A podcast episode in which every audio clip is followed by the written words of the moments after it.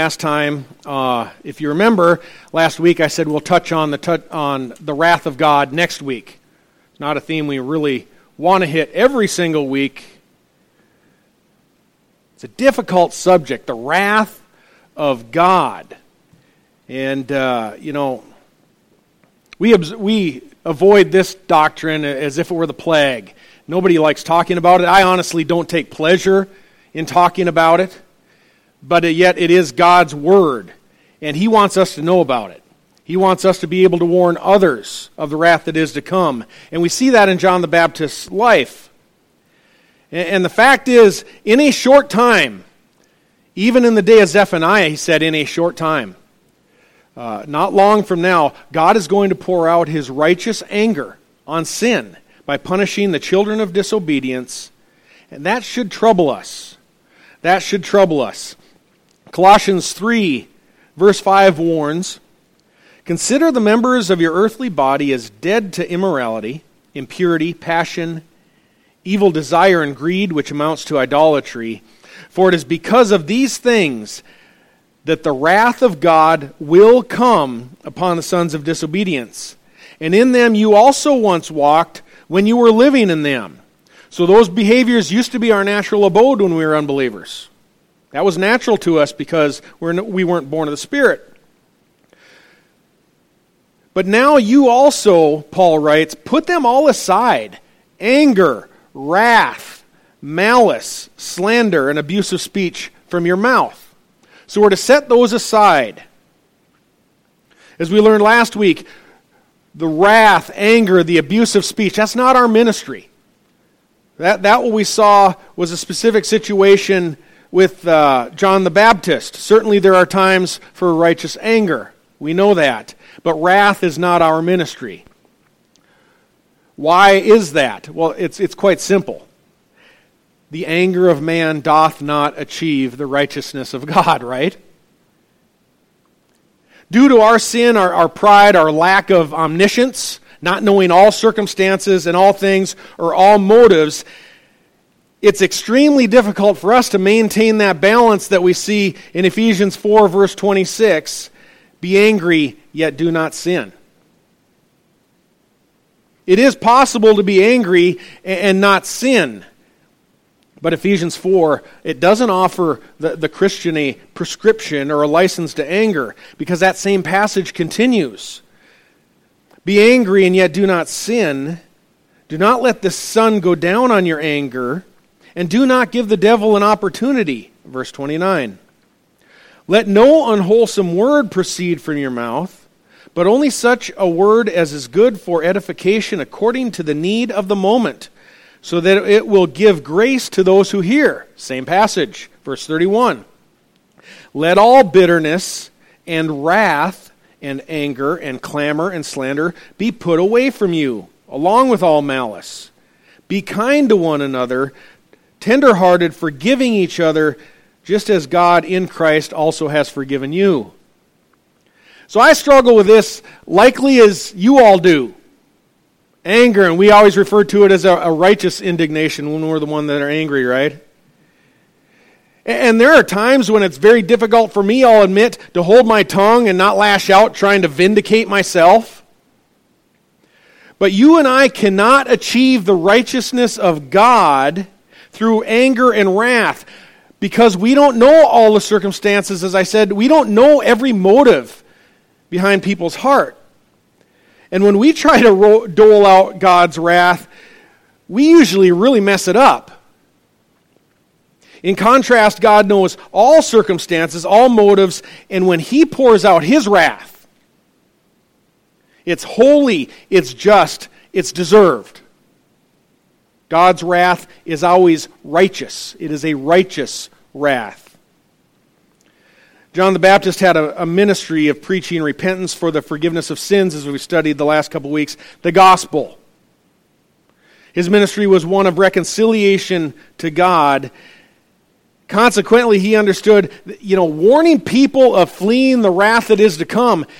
That's a proper motivation, as I said during the scripture reading.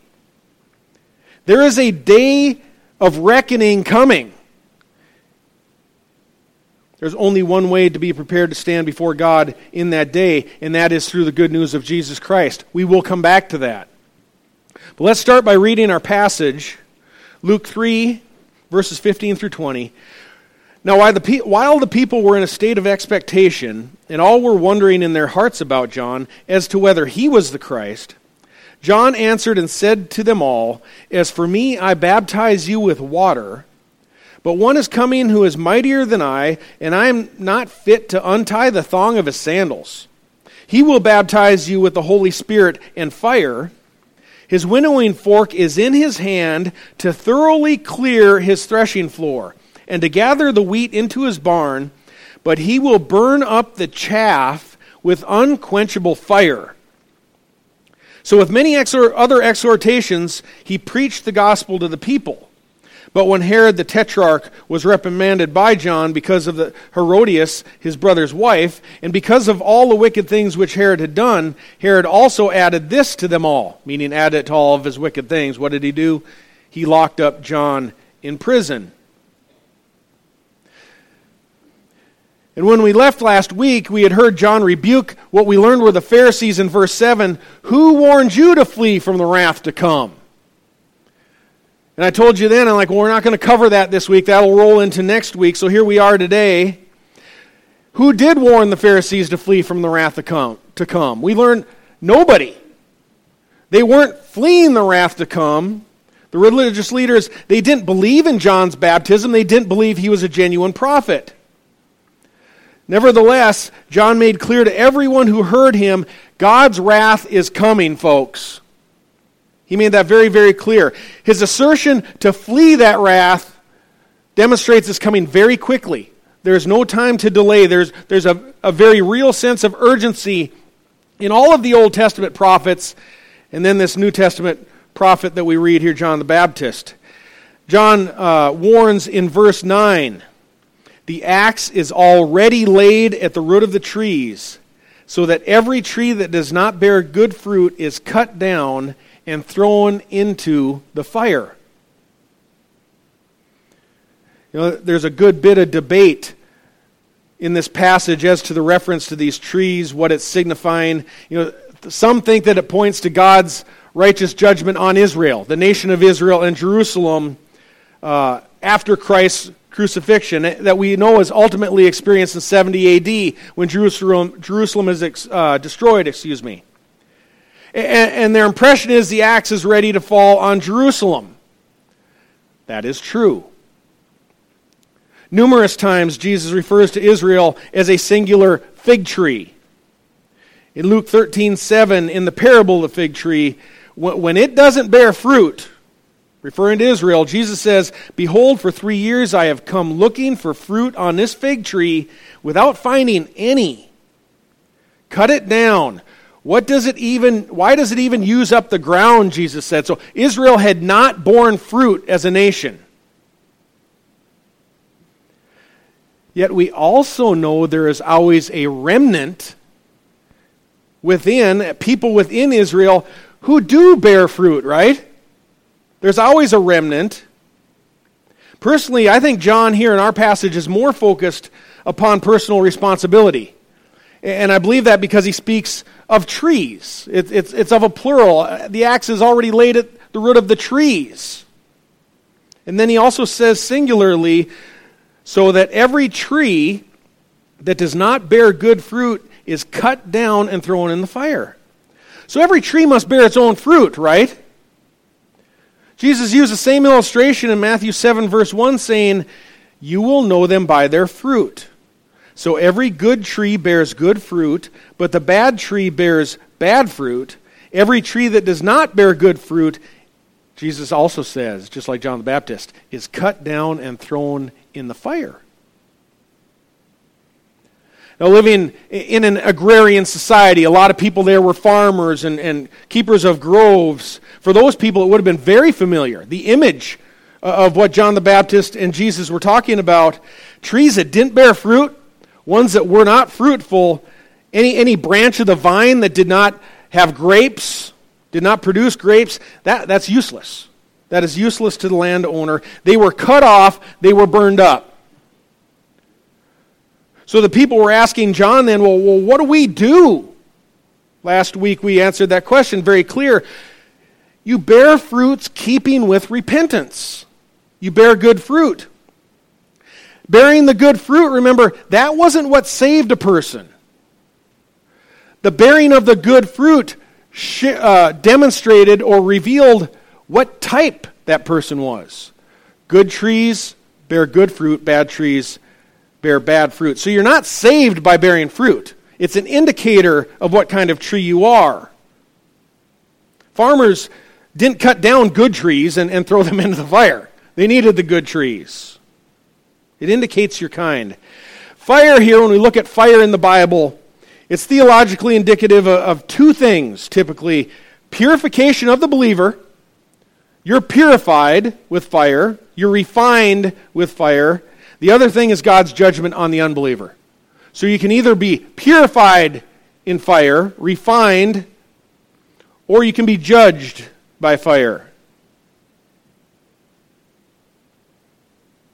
I don't think it's news to anyone here. I think all of us have read our Bible enough.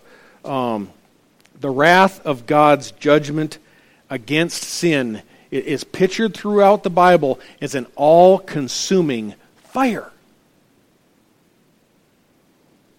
In Jeremiah 4 4, God says to the people of Israel, uh, the unrepentant, the uncircumcised of heart, My wrath will go forth like fire and burn with none to quench it because of the evil of your deeds. Evil's punished with fire. By committing sins, a, a person earns God's wrath. It's earned, it's deserved, it's fully deserved. Isaiah 59, verse 18 According to their deeds, so God will repay wrath to his adversaries, recompense to his enemies. God will repay.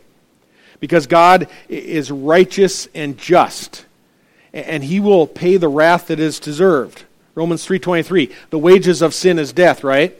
What you earn, the wages of sin is death. God dispenses his wrath as your payment for what you've earned. It is a wage. It is a recompense. As you and I offend a holy, a just, a pure, righteous God through our sins, what we have earned, our wages, our, our, appropriate wages, is wrath. Fully deserved. Revelation uh, 21, verse 8, is talking about separation from God in a fiery hell. But for the cowardly and unbelieving and abominable and murderers and immoral persons and sorcerers and idolaters and all liars, could Throw us all into that group. Their part will be in the lake of fire that burns with fire and brimstone, which is the second death. I'm going to demonstrate in a moment that that death doesn't mean finality. But the eternal lake of fire is the destiny of all unbelievers, folks, because they have earned it through living a life full of evil deeds. It's their recompense. Hell is not a fictitious place. It is a place where God righteously pours out what we have earned. All of us have offended God through our wickedness. Everyone has done that. All have sinned and fallen short of the glory of God. This isn't a pleasant thing for us to consider. We don't enjoy talking about this. It's not laughable. We should consider that when we remember, or, or remember it when we think under our breath, I wish that person would go to this place. We don't like the idea of hell. We don't like to think that we would deserve such a thing for our sins. We prefer to hold on to a lie that God just loves us all just because we're all basically good people. Folks, that is not accurate. You will not find that in the Bible. Take a look on television, really, just for a moment. Any programming, music, anything that's sexually suggestive, immoral, cursive, the name of Jesus used repeatedly in vain, the types of behaviors that are on our evening television, whatever you look at nowadays, you almost can't turn the TV on. We typically don't. Why is that on TV? It's because it's what people want. They revel in it. Unregenerate, unsaved people love that stuff. They eat it up. That's what people really are. There are none good. There are no good people. Uh, Romans 3, verse 10. There's none righteous. There's not even one, Scripture says. We're all children of sin. And here's the, here's the danger involved with this. You know, entire denominations, large groups of, of, of Christian or quote unquote Christians have dismissed any notion of God's wrath. They, they've just cast it out uh, along with the baby in the bathwater, and they've jettisoned any idea of this doctrine of hell entirely. A lot of places you won't even hear about hell, though Scripture is very clear uh, about judgment and wrath and hell. And some even now insist that God can't send anyone to hell. Have you heard that? A loving God can't send anyone to hell. Really? Well, they, they might say maybe Hitler, you know. But beyond that, God can't send anyone to hell. So the sinful creatures now have become the judge of the Creator. They've determined what God can and can't do. He's no longer permitted to be judged sitting on his throne in heaven. We instead have become the judges, right? We determine what he can do and what he can't do. Folks, that's a lie. That's laughable. Churches arrive at this error uh, in a few different ways. One, one very commonly is just the, the elevating of God's love, which we want to lift up God's love, right? But it is elevating God's love through the dismissal of all of his other attributes. They dismiss everything out about God and they make them entirely about love. And then they don't come to a correct, correct conclusion of what love is or how it's expressed. And they exclude such things as holiness, of righteousness, uh, uh of justice, which also equally describe God in heaven. He is all of these things. He's just, He's holy, He's righteous, He's loving, He's forgiving, and they're all in balance. And if we don't keep them in balance, it always leads to licentiousness. You can just do what you want to do. God loves you just how you are, and you can just go about enjoying your life in any kind of sin you want. Um, you can't get that from Scripture. You can't get there. Um, a God that doesn't judge sinners, one who will not hold sin accountable, a God that will not punish sin with his wrath, it is, a, it is concocted in the imagination. It, it's a false God which people have made up, and yet they, they'll assemble Sunday after Sunday or Saturday after Saturday, whatever it is, this God that they made up, and they'll bow down and worship it. A God that they believe will never judge sin. It is an idol, it is a false God. Uh, in Scripture, God is to be admired, God is to be worshiped, He is to be feared, He's to be, to be glorified because He keeps all of these attributes in perfect balance, including His vengeance. They're all in balance in God, and He represents Himself, not us, Lord. We don't, we don't make this up about Lord, the Lord. Um, he represents Himself as wrathful and vengeful. Nahum chapter 1 verse 2 A jealous and avenging God is the Lord. The Lord is avenging and wrathful. The Lord takes vengeance on his adversaries, and he reserves wrath for his enemies. And then there's more. The Lord is slow to anger and great in power, and the Lord will by no means leave the guilty unpunished.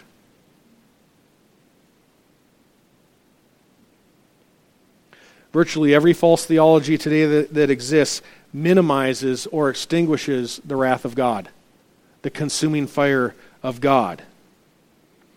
We have doctrines that we hear about uh, of annihilation.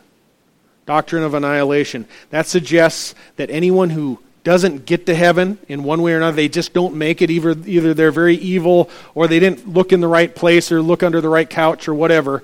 I don't know how they come to this, but people who don't get to heaven simply cease to exist. There's no hell, there's no wrath. Yeah, they don't get to heaven, but, but they just cease to exist, all in all. That's a doctrine of annihilation. That's quickly embraced. All kinds of, of uh, groups out there that embrace that. Uh, some insist hell doesn't exist at, at all, or they teach universalism, which is that everyone in the end will eventually be in heaven, so nobody will go to hell. That's universalism. They dismiss God and his justice altogether. They dismiss it completely, entirely, his wrath and justice. I've even heard a, a false assertion recently that God isn't really wrathful at all. He isn't vengeful. He doesn't punish with a consuming fire. You know, God should just be understood, it is supposed, that, you know, he just steps aside and, and kind of lets stuff happen to you that's bad. You know, his protection is pulled from about you. That's his wrath. No, those are all lies. Those are all lies. Biblically, it is precisely that fear, that, that, uh, that, uh, that fear we have of facing God's wrath that motivates us to flee to his loving mercy. And he is loving. And, and, and according to, to Jesus, that hell that we're fearing, it's a permanent place of torment. In Mark chapter 9, verse 47, Jesus says, If your eye causes you to stumble, throw it out. It's better for you to enter the kingdom of God with one eye than having two eyes to be cast into hell, where their worm does not die and the fire is not quenched. In Matthew 5 22, Jesus refers to it as a fiery hell. In Luke chapter 6, he, Jesus tells us uh, the account of the rich man and Lazarus. Remember that. Um, the rich man dies, he goes to Hades. This is Old Testament time, and, and Lazarus uh, goes to Abram's bosom, correct? And, and Hades is, is currently still, today even, the, the intermediate holding place of all unbelievers until the great white throne judgment. Hades still exists today for the believer after, the, after Christ at the cross, uh, for us to die is to be present with the Lord. But those who are waiting the final judgment, the second death, that would be, they're waiting in Hades. And this is what it looks like. This, this is what's experienced in Hades. Luke 6, verse 23. Now, the poor man, who is Lazarus, he died, notice, died, was carried away with the angels to Abram's bosom. And the rich man also died, right? He died and was buried. So physically, here he died and buried. In Hades, he lifted up his eyes. Did he cease to exist? No. In Hades, the, the rich man lifted up his eyes, being in torment, and saw Abraham far away and Lazarus in his bosom. And he cried out and said, Father Abraham, have mercy on me and send Lazarus so that he might dip the tip of his finger in water and cool off my tongue, for I am in agony in this flame. This is Jesus now speaking, as if all Scripture isn't breathed by God. It is. This is consistent Old Testament, New Testament. This was after the first death. All right? The first physical death. Jesus represents Hades as a place of torment, of agony, of fire. Jesus never soft pedals hell. Never tells anyone not to worry about it. Oh, loving God would, would never send anyone there. That is not at all what Jesus or the apostles said. Why would we give people that impression?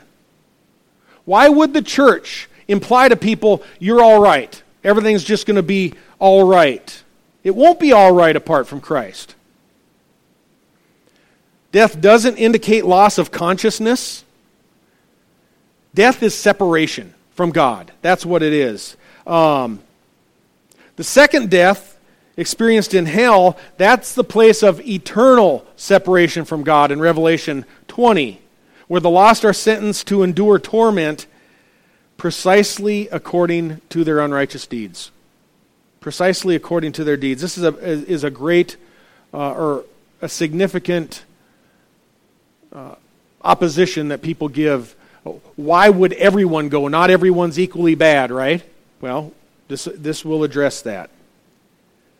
We're told in Revelation chapter 20 that the deeds of unrighteousness are recorded in books, meaning they're written down, not in the book of the Bible, in books. There are scrolls containing every deed. There will be given no credit for good works. Good deeds will not be weighed on a balance scale against our bad deeds, and then at some tipping point there, we'll, we'll see about what your punishment is. That isn't how it works. Your, your good works in your flesh, according to the Apostle Paul, those things that you think you do in your flesh, they're but filthy rags before a holy God, right? Paul puts down his whole list of everything good he had done, and they're but filthy rags, worthless to a holy God. Um, they're filthy rags because when we weigh on our good works, they diminish the need for Christ. We are relying on something other than the cross for forgiveness, for reconciliation. Unsaved people often, when you'll talk to them, they will consider their good deeds as the reason that God will let them into heaven. You ever talked to them and heard that? Talk to people? Say, well, how do you know you're going to go to heaven?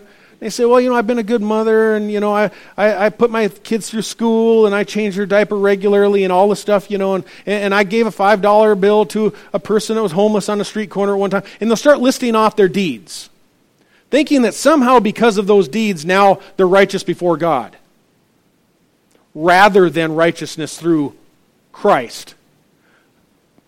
So they're diminishing Jesus Christ by pulling out their resume. That makes them evil.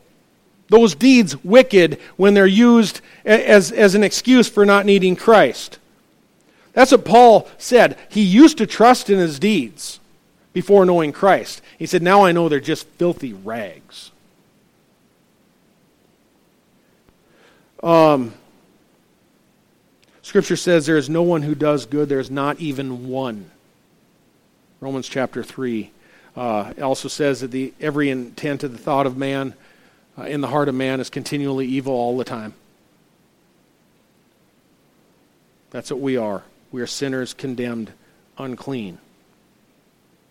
That does not mean that all men, all deeds are equally evil doesn't mean they're equally evil in the sight of God.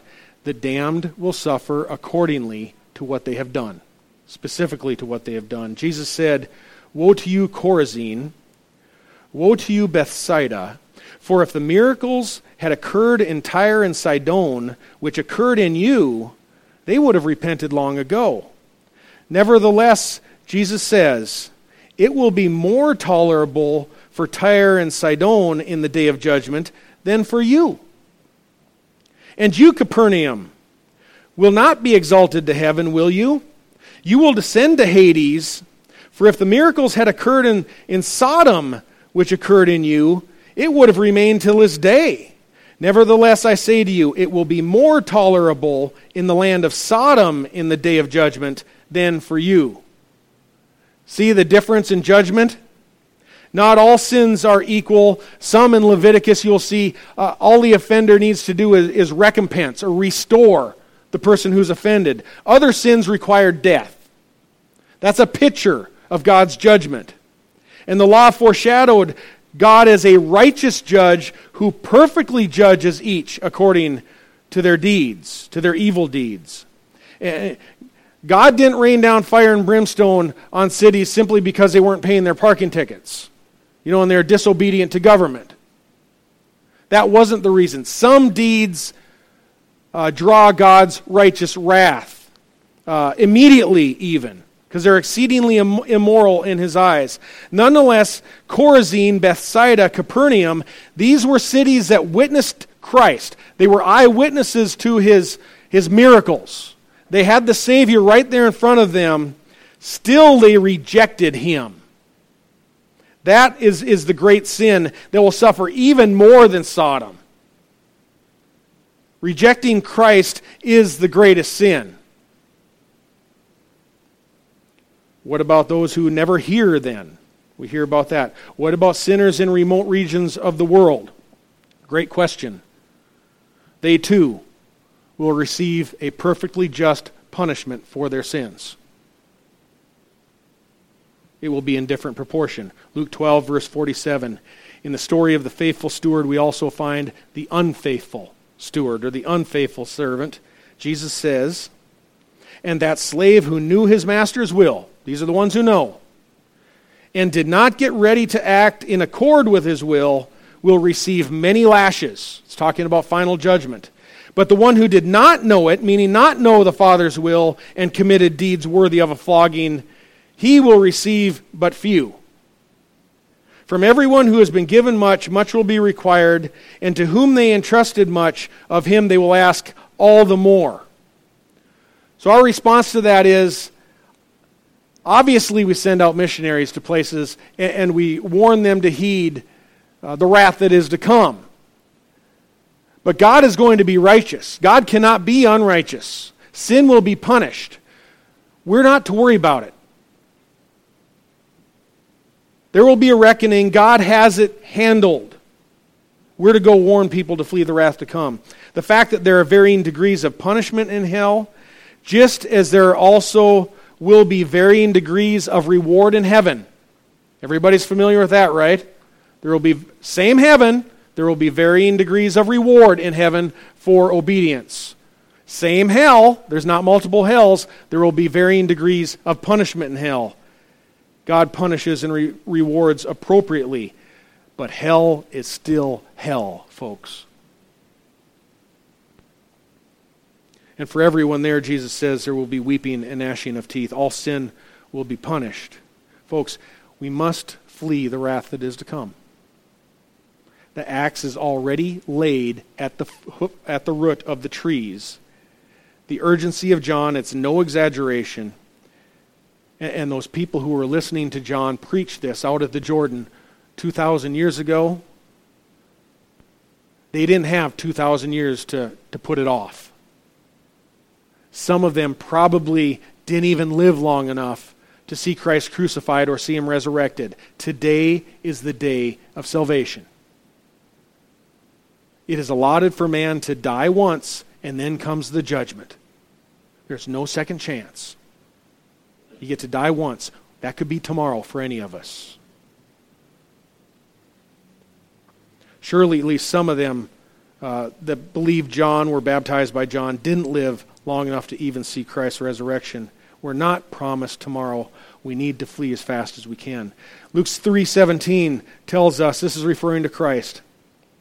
His winnowing fork is in his hand to thoroughly clear his threshing floor and to gather the wheat into his barn, but he will burn up the chaff with unquenchable fire. As we thoroughly discussed last week, the chaff refers to the weeds, the straw, the waste that the farmer doesn't want, while the wheat refers to God's righteous harvest of souls. That is the wheat that he will gather into his barn. The picture, of course, is of a threshing floor. If you've seen pictures of that, it's a, it's a flat, hard surface, a lot of times paved with rocks on the top of a hill where the wind uh, is available. It's a hard piece of ground on a hilltop where the straw with, with the weed in it would be carried up. It would be put on the threshing floor, and then usually they had uh, an animal pulling a heavy sled that they would pull it around on the wheat and it would break apart the kernels from uh, the uh, straw. So you've got the chaff that's left over. The dry wheat kernels, they'd be separated. Uh, the farmer would take a fork, what we consider like a foot, uh, pitchfork, only wood, and on a windy day, breezy day, he'll throw up this mixture into the fire, or uh, into the air, excuse me. And, and some of it will be carried to the side by the wind. The heavier kernels will fall back down to the paved area. That's the picture of the threshing floor. Um, the chaff consisted of waste straw, dried up tares, it would be burned. Again, the picture of this society has seen this over and over again. Has anyone seen, ever seen a dry wheat field catch fire? Art, you ever see that in farming? I got to see it once. I was driving combine on my dad's farm, and they got small little rear view mirrors, little ones on the combines. It's funny. But eh, today, we don't carry all of the grain to the threshing floor. We carry the combine to the grain, right? And it does the same thing mechanically as the combine uh, goes down the field. So I was driving the combine, it was picking up the grain in there, throwing the, the harvest in the tank, and throwing all the uh, straw and chaff out the back. So you got this big row of chaff out the rear, and a bearing went out in my combine. It spun and got really, really red hot, came to pieces, dropped on the dry ground. All I saw in the rear view mirror was smoke before I knew anything had happened. I tell you what, that chaff and that wheat went up. I've never seen anything burn so hot and so quickly as chaff. I think of that with, with, with hell and with fire. By God's grace, I was near one, one side of the field, probably less than 50 meters from another field that was in green soybeans. Right? They, they mature later. And as the wind carried it towards that field, it died out as it hit the, grain, uh, the green soybeans. So, folks, this chaff, as it's burned, as it was burned in Israel, people saw it as an all consuming fire. It's a picture of God's fury against sin. Deuteronomy 9, verse 1 Hear, O Israel, you are crossing over the Jordan today to go in and to dispossess nations greater and mightier than you. Great cities fortified to heaven, a people great and tall. The sons of Anakim, whom you, whom you know and of whom you have heard it said, Who can stand before the sons of Anak? So these are the people that were in the land that the Israelites are supposed to go dispossess and push out of the land. Continues, Now therefore today, that it is the Lord your God who is crossing over before you as a consuming fire. He will destroy them and he will subdue them before you, so that you may drive them out and destroy them quickly, just as the Lord has spoken to you. This is very important. Just as the Lord has spoken to you, do not say in your heart, when the Lord your God has driven them out before you, that because of my righteousness the Lord has brought me in to possess this land. But it is because of the wickedness of these nations that the Lord is dispossessing them before you. Again, God restates the same thing for emphasis. It is not for your righteousness or for the uprightness of your heart that you're going to possess their land, but it is because of the wickedness of these nations that the Lord your God is driving them out before you. We must always remember, as God's people who stand here forgiven in Christ today, um, that we're not righteous, we're not upright in ourselves. We are mere recipients of God's undeserved grace. As Christians, similar to Israel, similar to them in that day, we are going to in- inherit a kingdom we don't deserve. It is the kingdom of heaven. It is given to us uh, by his grace. We inherit the kingdom of heaven. Hebrews 12:28. Therefore, since we receive a kingdom which cannot be shaken, let us show gratitude, by which we may offer to God an acceptable service with reverence and awe, for God is a consuming fire. It's New Testament, folks. God's wrath is His to dispense. He will dispense it. It's not ours to dispense. Romans 12:17 says, "Never pay back evil for evil to anyone. Respect what is right in the sight of all men, if possible, so far as it depends upon you. Be at peace with all men. Never take your own revenge, beloved, but leave room for the wrath of God. For it is written, Vengeance is mine, I will repay, says the Lord. But if your enemy is hungry, feed him, and if he is thirsty, give him a drink, for in doing so you will be heaping burning coals on his head. That's a sermon in itself. Do not be overcome by evil, but overcome evil with good. That's what we do. The wrath is not ours to dispense. While witnessing uh, to others, it's appropriate to warn them of God's wrath, folks. It's a proper motivator. We behave well, we do things that are good. As we discussed at the outset, Ephesians 4 be angry, but do not sin. Do not let the sun go down on your anger, right? For those of us Many of us were so easily stirred to anger.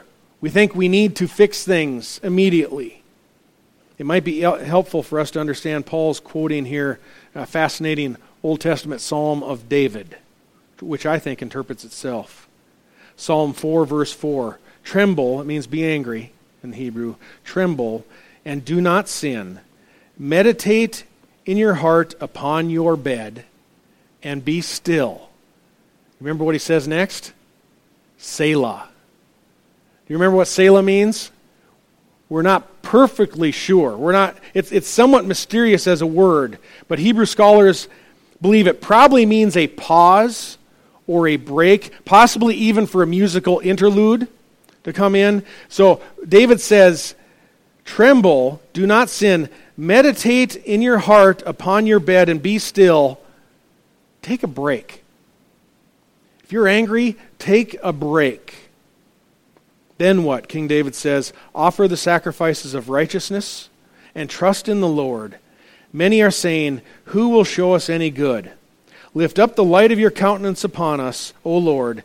You have put gladness in my heart more than when their grain and their new wine abound. In peace I will both lie down and sleep. Remember, he says, Don't let wrath go down on your anger? He's quoting King David in that point, and King David says, In peace I will both lie down and sleep, for you alone, O Lord, make me dwell in safety. We can rest easy. God's got it all under control. He knows what is fair, what is just, and He promises He can handle it. We don't have to be irritated. We don't have to be seeking out vengeance through anger or God's wrath. The wrath of God will come on the sons of disobedience in due time. We are to flee that wrath, as John the Baptizer said, uh, did warn others to flee that wrath. So, how do we do that? Folks, as we close here, there's only one way, one way to flee that wrath of God. The one way is through Jesus Christ. Jesus was the one that these people were anxiously waiting for. They thought maybe John the Baptist, maybe that's the Christ. John the Baptist said, What? No. No, I'm not even worthy to untie the thong of his sandal. We're going to talk about that next week, along with Jesus' baptism uh, of the Holy Spirit and Christ's baptism that was done by John. And I don't have time to treat those appro- appropriately today, but John wasn't the Christ. He admitted that. Um, but all sin will be punished as a consequence of God's anger toward sin. God's righteous wrath will be satisfied. Many translations of the Bible use the term propitiation. You might have seen that. Propitiation means that God's justice has been satisfied. His holiness has been preserved. He has been a righteous judge, uh, so he's satisfied. A holy and righteous judge must punish disobedience.